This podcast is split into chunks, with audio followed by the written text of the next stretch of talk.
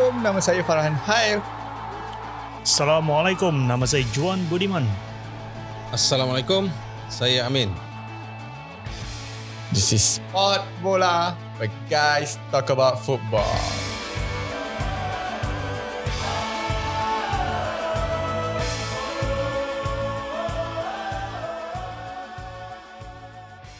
Hari ni aku nak cerita pasal Sumare Saga.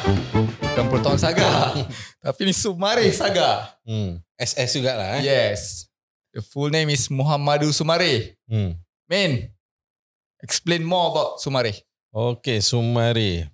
Pemain naturalisasi pertama yang tak ada pertalian darah ataupun apa-apa dengan oh, ah, Malaysia eh. Aha. Uh, lahir 20 September 1994. Yep.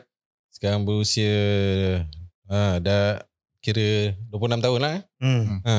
Uh, lahir di Gambia Mhm. uh, dan berpindah ke Malaysia tahun uh, pada masa dia umur 12 tahun Okay. bersama dengan uh, keluarga dia lah eh, Okay. atau urusan kerja dan sebagainya. Mhm. Dan pada tahun 2018 dia mendapat kerakyatan Mhm. dan Okay. uh, buat first debut untuk Harimau Malaya. Hmm. Lepas tu perlawanan di Sri Lanka Aha. Dan bila dia masuk tu dia dapat jaringkan gol pula kan. Okay. Ha, jadi memang suatu yang baik lah eh. Mhm. Sumari ni dapat bermain untuk Harimau Malaya. Mhm. Uh, selain daripada tu Sumari ni sebenarnya dah lama dekat liga kita pun. Mhm. Daripada 2013 lagi dia dah mula main. Mhm. Tapi masa tu dia bermain sebagai pemain import lah. Okay. Uh, bermula dengan uh, PDRM Aha. 2013 saing-saing dengan Ali Ashfaq. Masa Aha. tu coach adalah Dola Saleh. Aha. Dan dia ni sebenarnya kekal dengan Dola Saleh daripada Aha. 2013 sampailah baru-baru ni lah eh dekat Pahang. Jadi daripada PDRM 2 tahun, lepas tu ke Perlis, Aha. Lepas tu uh, ke Pahang Pahang. balik. Ha, sekarang ni dengarnya macam nak ke Liga Thailand. Aha. Kan? Ha, jadi inilah banyak benda lagi ni kita nak cerita ni. So dia macam memang setia lah dengan Dor Saleh kan? Ha, dia setia dengan Dola Saleh. Tak tahulah kalau Dola Saleh pun nak pergi polistero kita tak tahulah kan. okay. Tapi ramai sangat orang cakap pasal Sumari ni. Berpanjangan. Dia bersambung-sambung-sambung. So what is hack actually happen Juan? Dia Sumareh ni apabila Liga Malaysia baru nak bermula semula selepas uh, COVID-19. selepas COVID-19 Mhm. ni dia pada perlawanan pertama tu lawan JDT di Yep. Kuantan Mhm. Sumareh dilaporkan hilang Hilang. daripada kem Pahang Magic. Sebulan tak ada. selama sebulan sudah tidak training kan dia tak injured tetapi menghilangkan diri so Hmm. kecoh lah sekejap bila nak lawan JDT lagi Hmm. 3-4 hari ni tiba-tiba kau boleh hilang pula Hmm. Lepas tu bila gali-gali-gali-gali dah keluar pula cerita macam-macam. Cerita pula lah Pahang punya pengurus cakap Sumareh dah tak ada dah tak ada rasa nak main bola lagi dengan Okay. Pahang Okay. kan. Okay. Ha, macam gitu. Hmm. Lepas tu pula lah kena hentam pula dengan netizen dengan legend-legend bola sepak Malaysia yang kata Sumareh ni tak kenang budi. Oh.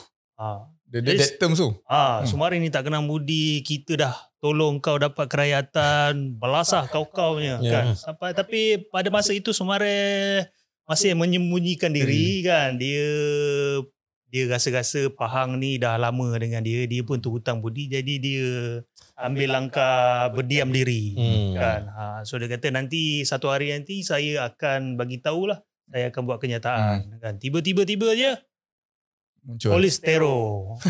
Keluar pula cerita polis terror. Okay. Hmm. So dia dia sebenarnya sudah aktifkan uh, klausa 8.7 di dalam kontrak dia yang mengatakan sekiranya seorang pemain itu tidak dibayar gaji selama lebih daripada satu bulan. Hmm. Mhm. Maknanya dia boleh activate klausa tu dan dia boleh batalkan kontrak dia. Itu. Maknanya pelanggaran kontrak lah. Hmm. Dia batalkan kontrak. Ha, maknanya majikan dalam kes ini Pahang FA tak bayar dia gaji Hmm. selama lebih daripada satu bulan. Hmm. Lebih daripada satu bulan tu macam apa? eh? Dua bulan lah. Hmm. Hmm.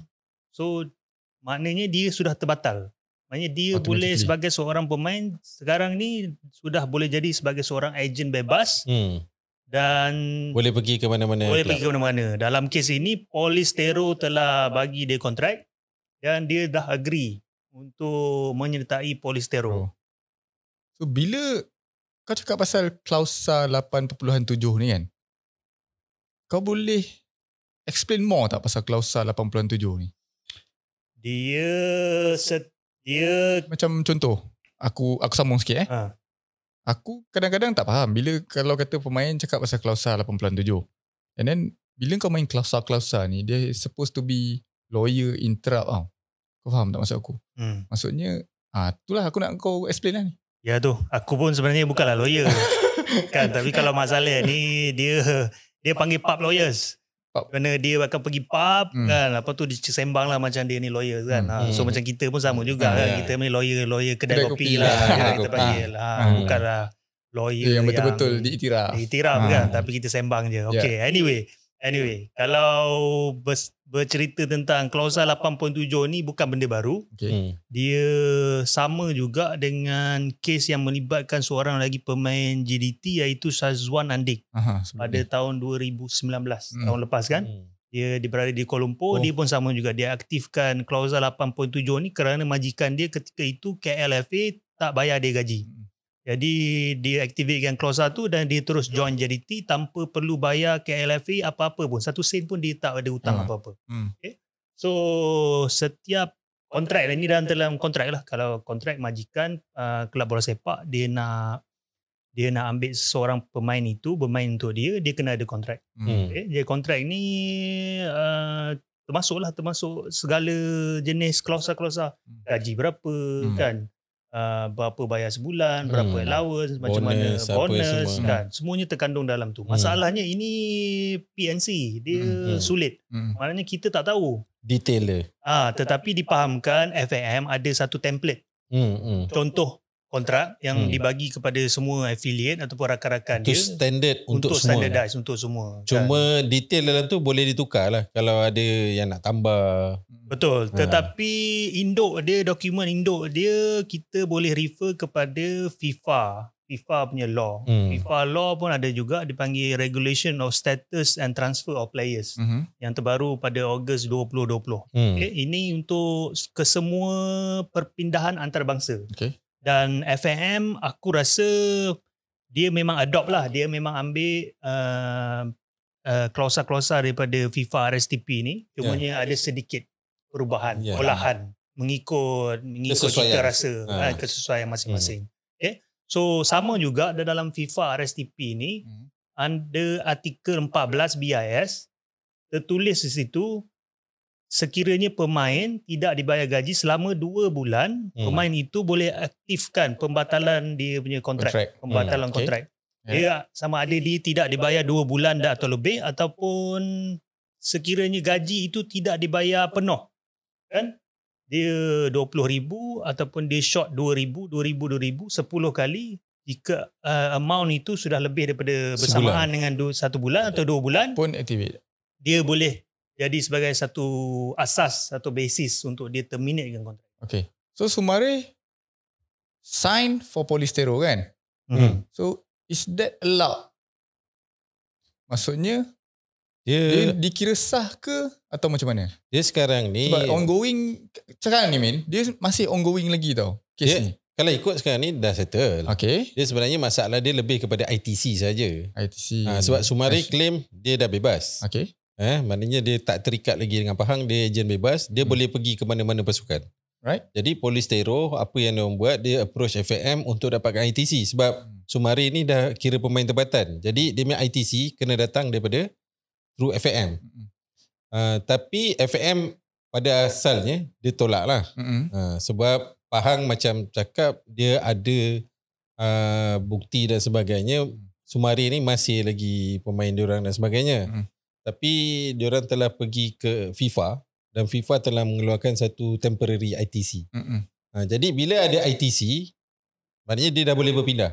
Dia dah ada apa uh, international transfer, Transfer certificate. Certificate. Ha.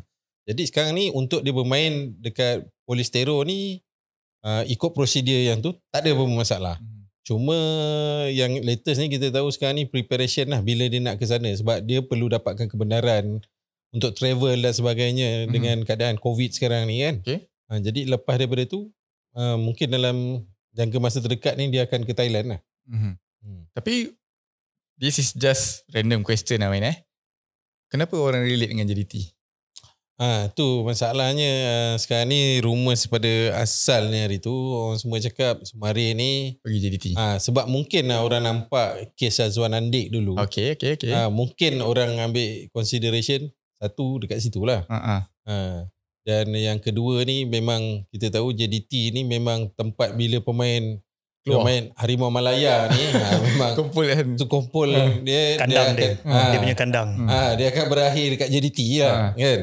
Ah, lebih-lebih lagi sekarang ni kita pun dengan JDT Sapawi pun nak pergi ke Portugal, uh. kan? Uh. So Mari dan Sapawi ni dua-dua main posisi sama Oh, kan? Ya. so orang konsulat macam tu je lah. Ah. Kita ada bercerita tentang jika sekiranya Safawi pergi ke Portugal, Aha. siapa nak ganti tempat dia? Uh, Ah. Kan? Kita Ah. pernah ada persoalan tu. uh. Jadi memang kalau ikut yang yang ada yang the best yang kita ada dalam uh, Malaysia ni mungkin Sumari lah Mm-mm. dekat situ. So the replacement automatically replace lah. Ah.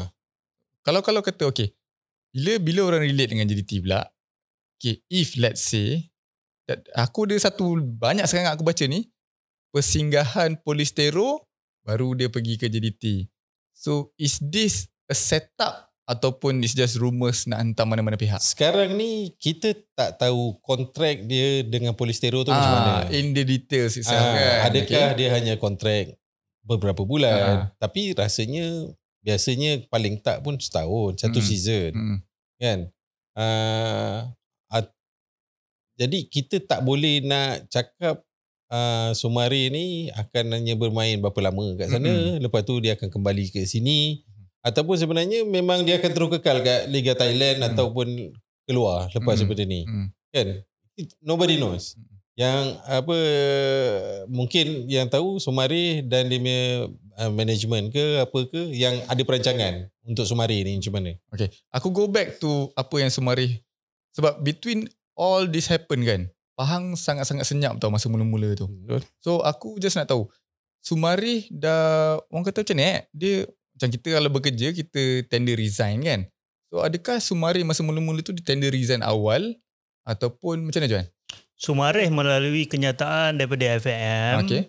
Uh, tertulis di situ dia telah hantar notis pada 4 hari bulan Ogos. Ha, itu Kan? dekat PBNP. Di dia bagi notis kepada majikan dia Okey. ketika itu PBMP. Dia Aha. cakap saya tak nak lagi bekerja dengan dengan Pahang, Pahang tak bayar gaji saya ataupun saya ada masalah dengan Pahang, Hmm. so saya saya nak batalkan kontrak saya. Okay. So ini 4 Ogos. Aha. Kalau ikut FIFA punya regulation, dia kena bagi notis bertulis 15 hari. Okay. Kan, 15 hari. Mhm. Jadi 4 hari bulan Ogos, 28 hari bulan Ogos tu dah lama dah. Ah, Lebih hmm, daripada 15 lebih, hari okey. kan. So by by regulation kalau betul dia ikut FIFA, dia dah dia dah by right dia dah memang ejen bebas Mhm. kan. So persoalannya sekarang ini Pahang masih tak puas hati lagi.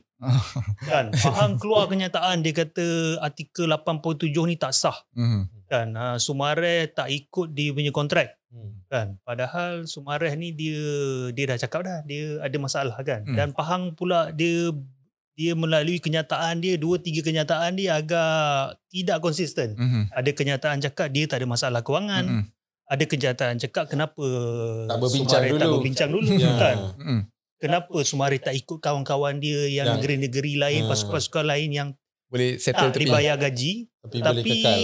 boleh kekal masih Oh. lagi setia Bermain demi lencana di dada. demi lencana kan ha bila benda-benda macam ini Ha. kan dia nak ambil pula contoh macam itu Hmm. so fishy di situ Aha. kenyataan itu Agak Flip-flop. Ah. flip flop kan ha Ha. dia tak betul so itu yang dia bawa kes ini kepada FAM Mhm.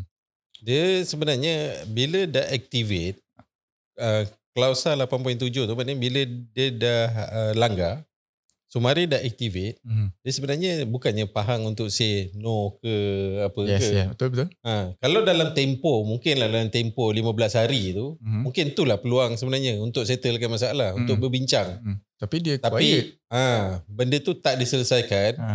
ha, dah jadi besar Aha. dan alih-alih Sumari dah berpindah sekarang ni diorang nak cuba counter. Mhm. Ha, jadi nampak kat situ mungkinlah uh, Pahang tak jangka Sumari akan ambil tindakan ni kot. Yes, aku nak pergi kat situ sebenarnya. Okay, before we go to for our break lah kan. Pada korang lah eh, sebagai seorang player, do you need to make it public kau kau dapat tangkap tak apa yang aku nak sampaikan? Maksudnya kau kalau okay, kau tak dapat gaji, kau kena senyap. Tapi untuk majikan sedar, kau kena voice out in Socksmats. Uh, Uh, kau ah, macam tu. kalau aku, Ah. Sebenarnya tak perlu. Okay. Sebenarnya apa yang kita perlu, kita lakukan ikut prosedur. Okay. Prosedur cakap kita kena uh, bagi tahu majikan dengan notis Mm-mm. 15 hari. Mm-mm. Dia ikut prosedur dah cukup dah. Tak ada apa masalah lagi Hmm. dah. Ha, benda ni tak perlu kecoh pun dan apa yang Sumari buat rasanya betul lah. Dia Aha. pun senyap. Cuma yang jadi kecoh bila jadi Bila dah sampai media. Ah, bila dah ah, sampai media, bila dah sampai Twitter, bila dah sampai Facebook, ah, kecoh. Boom. Hmm, Kan? Ha, tapi betul juga apa yang Amin cakap tu. Semuanya terkandung kepada kontrak. Mm. Sekarang ni kita hanya berbincang dengan apa maklumat yang kita ada. Kita Ha. tak ada kontrak itu. Betul. Kita tak ada Hmm. kopi Hmm. kontrak. Kita cuma ada sedikit apa tangkap layar, screenshot saja Hmm. kan. Hmm. Tapi itu tak tak menceritakan semua benda kan. betul. Sebab dalam kes Semareh dengan PBNP, Persatuan Bola Sepak Negeri Pahang ni ada dua kes. Satu dia tidak turun berlatih Mm-mm. selama Hmm. satu bulan. Itu satu kesalahan, Hmm. kan. Mengikut kontrak dia ikut Pahang lah dia Hmm. nak dia nak Hmm. denda ke dia nak Hmm. apa ke. Satu lagi Sumareh uh, aktifkan klausa Klausa 8.7. So Hmm. ada dua kes yang berbeza di sini kan. Hmm. So selagi kita tak nampak hitam dan putih atau detail kontrak itu kita hanya boleh speculate saja. Betul. Dan kita hanya boleh buat reference daripada FIFA punya rules and regulation yang tak adalah jauh beza sangat pun sebenarnya. Ha, Hmm. Jadi kena berba- uh, pergi semula kepada Sumareh dengan Persatuan Bola Sepak Negeri Pahang. Kan? An, dua parti ni saja yang boleh ceritakan benda yang betul. Dan apabila dua-dua ni duduk semeja dengan FAM Hmm. buat investigation Mhm. baru kita boleh tahu siapa betul siapa salah. Alright. Eh, pasal Sumari transfer saga ni, kita mesti akan apply pasal FIFA punya transfer law.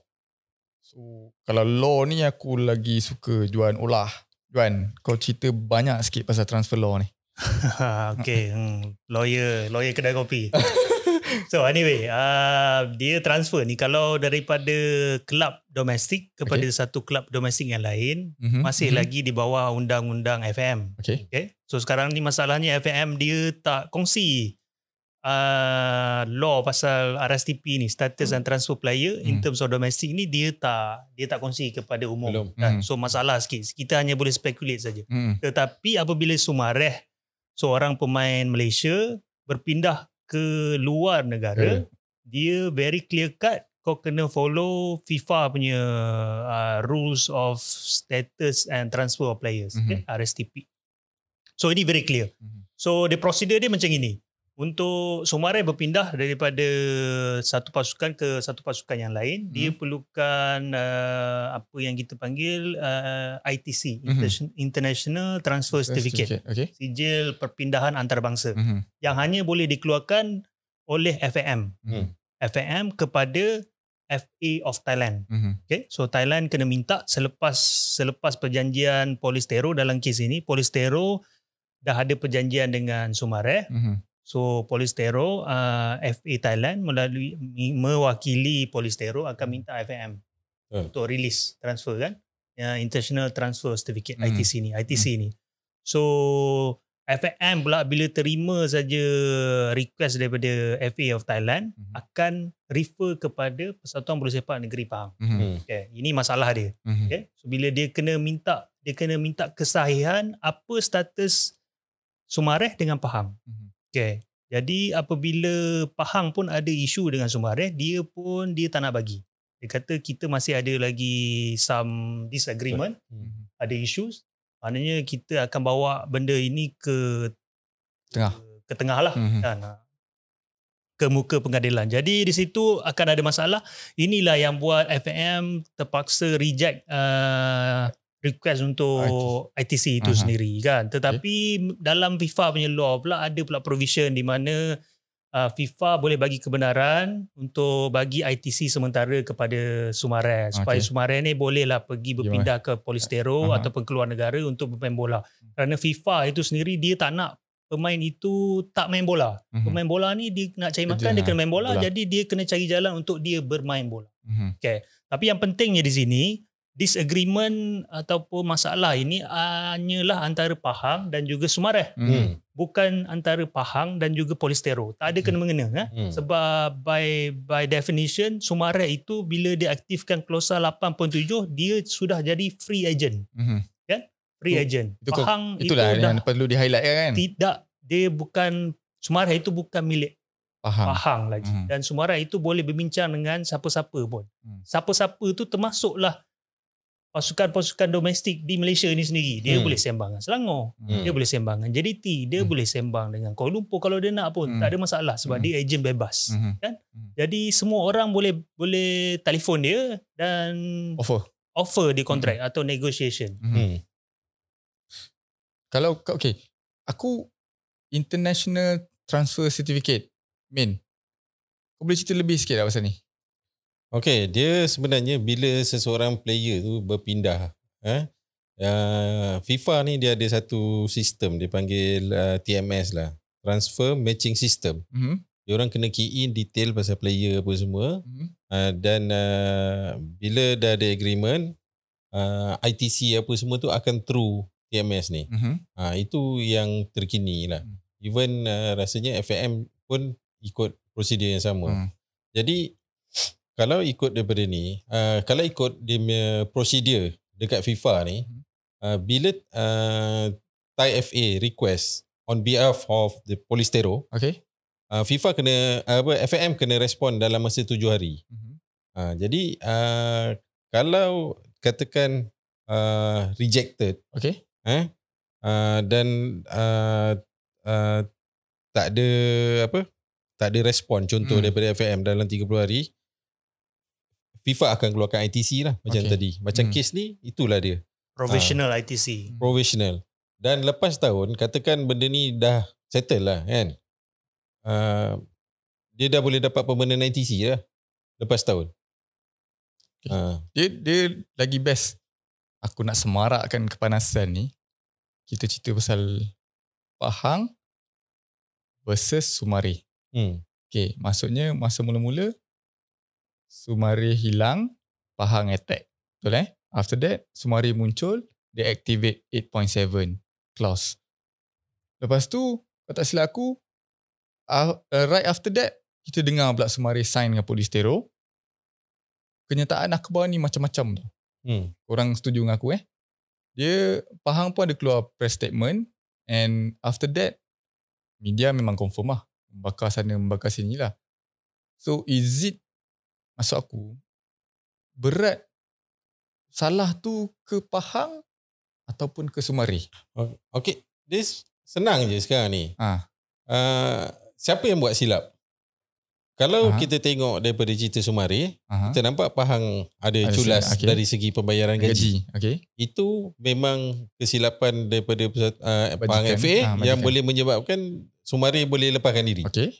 Sekarang ni Pahang FA pula kata dia tak ada tak Culas ada gaji. culas Aha. dari segi gaji. Aha. Tapi at the same time dia keluar satu kontradik punya kenyataan. Dia cakap kita boleh berbincang. ha, jadi kat situ jadi persoalan. Ah, Kita bukan nak cakap Pahang salah ke Ah, Sumari okay. salah. Ni kita macam kita cakap tadi Ah. kita pun dapat information sana sini Hmm. kan. Tapi itu gambaran yang kita nampak sekarang. Mhm. Dan uh, tak rasa Sumari akan saja-saja aktifkan uh, 8.7, clause 8.7 Aha. kalau tak ada apa-apa masalah. Betul, betul. Ha. Betul. Uh, dan uh, siapa yang advise Sumari Mhm. mungkinlah dia ada agent, mungkinlah dia ada manager Mhm. uh, dan dia mungkin juga refer mana-mana uh, apa peguam dan sebagainya Yes. Hmm. kan. Uh, jadi diorang uh, buat ikut pada prosedur Mhm. dan dia dah aktif activatekan tu macam Juan cakap tadi Hmm. 4 Ogos. Mhm. Maknanya se- uh, sebelum daripada kenyataan yang cakap Sumari tak datang training sebulan, Mhm. dia dah dah dah, Dia dah bagi dah notice dah bagi tu. dah notis. Mhm. Hmm. Ha, Betul. sama ada notis tu dipertimbangkan dengan sewajarnya, Mm-mm. dia Mm. ambil serius oleh Pahang FA dan sebagainya tu kita tak pasti. Mhm. Ha, jadi bila macam tu dia orang mungkin bila bertindak tu dah terlewat. Okay. Betul. Dia Hmm. kalau ikut klausa 8.7 tu, Hmm. 8.7 itu merujuk kepada majikan tidak bayar gaji. Mhm. Very clearly cakap kat Hmm. situ kan. Jadi di situ Pahang kena bagi tahu yang betul atau tidak dia bayar gaji ke tak. Mm-mm. Sama ada bayar gaji tu cukup atau tidak Mm. kan. Jadi kalau tengok kenyataan tu nampak macam dia bayar tapi Hmm. kalau dia bayar kenapa Sumare nak kena aktifkan Hmm. clause tu? Aha. Itu je lah. Masalah je impact dia. Ada sesetengah kalau tengok uh, examples of transfer kan uh, dalam dalam antarabangsa punya scene ni ada kadang-kadang ada examples yang di mana apabila bila minta ITC dan tak dapat Mhm. ada klub yang macam oh ni risiko kepada aku kan Hmm. ada yang tak nak tak nak proceed dengan dengan dengan transfer tu Hmm. kan nasib baiklah Polistero masih lagi proceed dengan transfer tu Mm. kalau tidak nanti Sumareh nanti dia tergantung lah kat situ.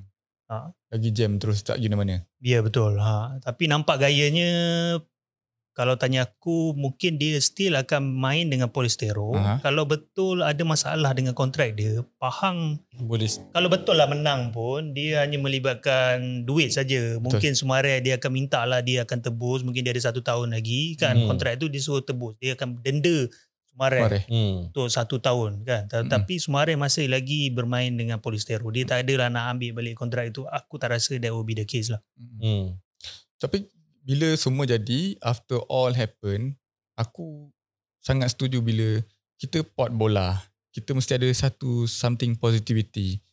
So, do you agree with me if I said that kita akan ada lesson learn? Maknanya benda yang jadi ni, dia akan bagi pembu, pembuka mata, orang bagi player-player lain realise yang mesti ada lesson learn from what is happening now. Dia ada dua side lah kalau kita Hmm. tengok. Satu dari segi kelab. Ah. Eh, kita tak cakap persatuan lah. Kita nak tukar FA, PFC. Yes. Kita cerita pasal kelab. Alright? Kelab nombor satu, dia kena jaga kebajikan pemain dia. Okay? Eh, bukan hanya pemain sebenarnya keseluruhan daripada punya Yes. organisasi tu Mm. dia kena take care. Mm-mm. Maknanya kalau dia kata dia nak bayar gaji, Hmm.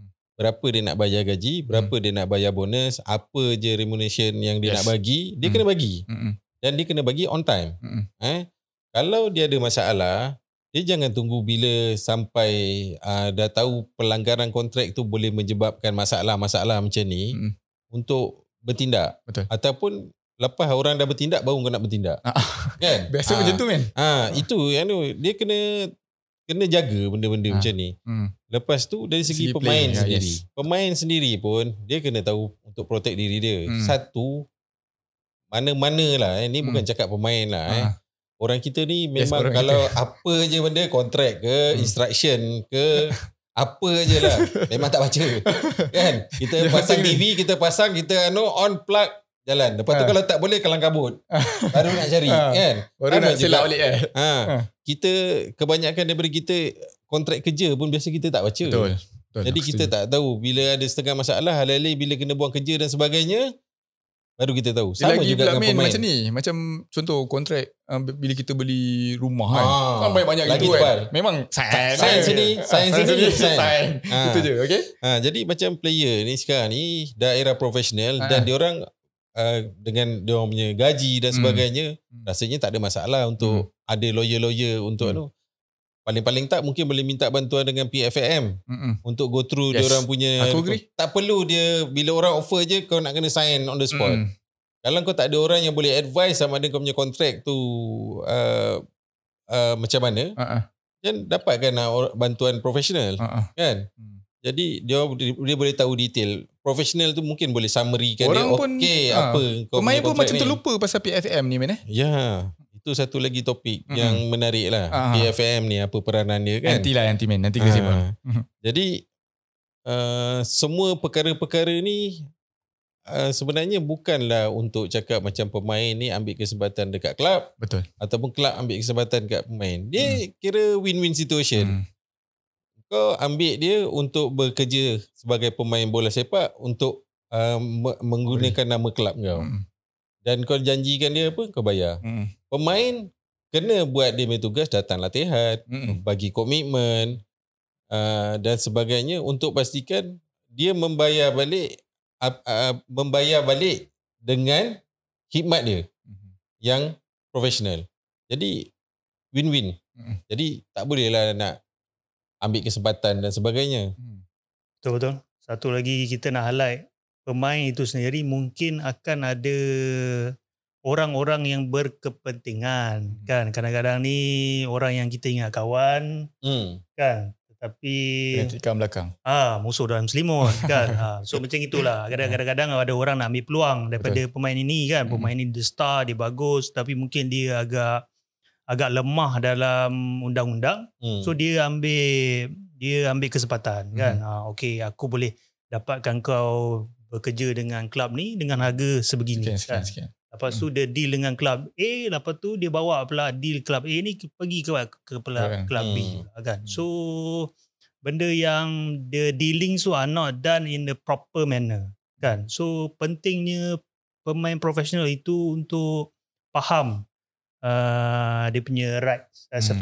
kan. Hmm. So kita lupakan kita lupakan Sumareh itu kita jangan kita jangan tengok Fokus kat situ je. fokus Sumareh dengan Pahang. Kita lihat seorang pemain profesional dengan kelab profesional. Betul. Macam mana macam mana rundingan itu Yes. berlaku untuk untuk untuk dia bekerja dia kena ada kontrak. Hmm. Dan kontrak ni dia kena go through. Mhm. Dan kalau dia tak faham, dia kena ada cari orang yang dia dipercayai Hmm. kan Boleh bantu dia. untuk bantu untuk- dia Hmm. kan. Sama juga apabila dia ada masalah dia tidak dibayar gaji sesuatu yang sesuatu, yang biasa di Malaysia ni walaupun tidaklah membanggakan Okay. tetapi benda yang kita selalu tengok kan benda yang kita selalu dengar benda-benda ni yang kita kena fokus kan Ha, ha. kan ha, benda-benda Ya. macam inilah dalam kontrak itu apabila aku tak bayar apa aku kena buat Hmm. Hmm. kalau aku kena tulis surat notis kepada majikan suruh aku bayar macam mana nak bagi notis Yes. Hmm. So in details, the orang panggil the devils tu is in the details. Hmm. Kan? Unless you tak baca kontrak, Hmm. kan?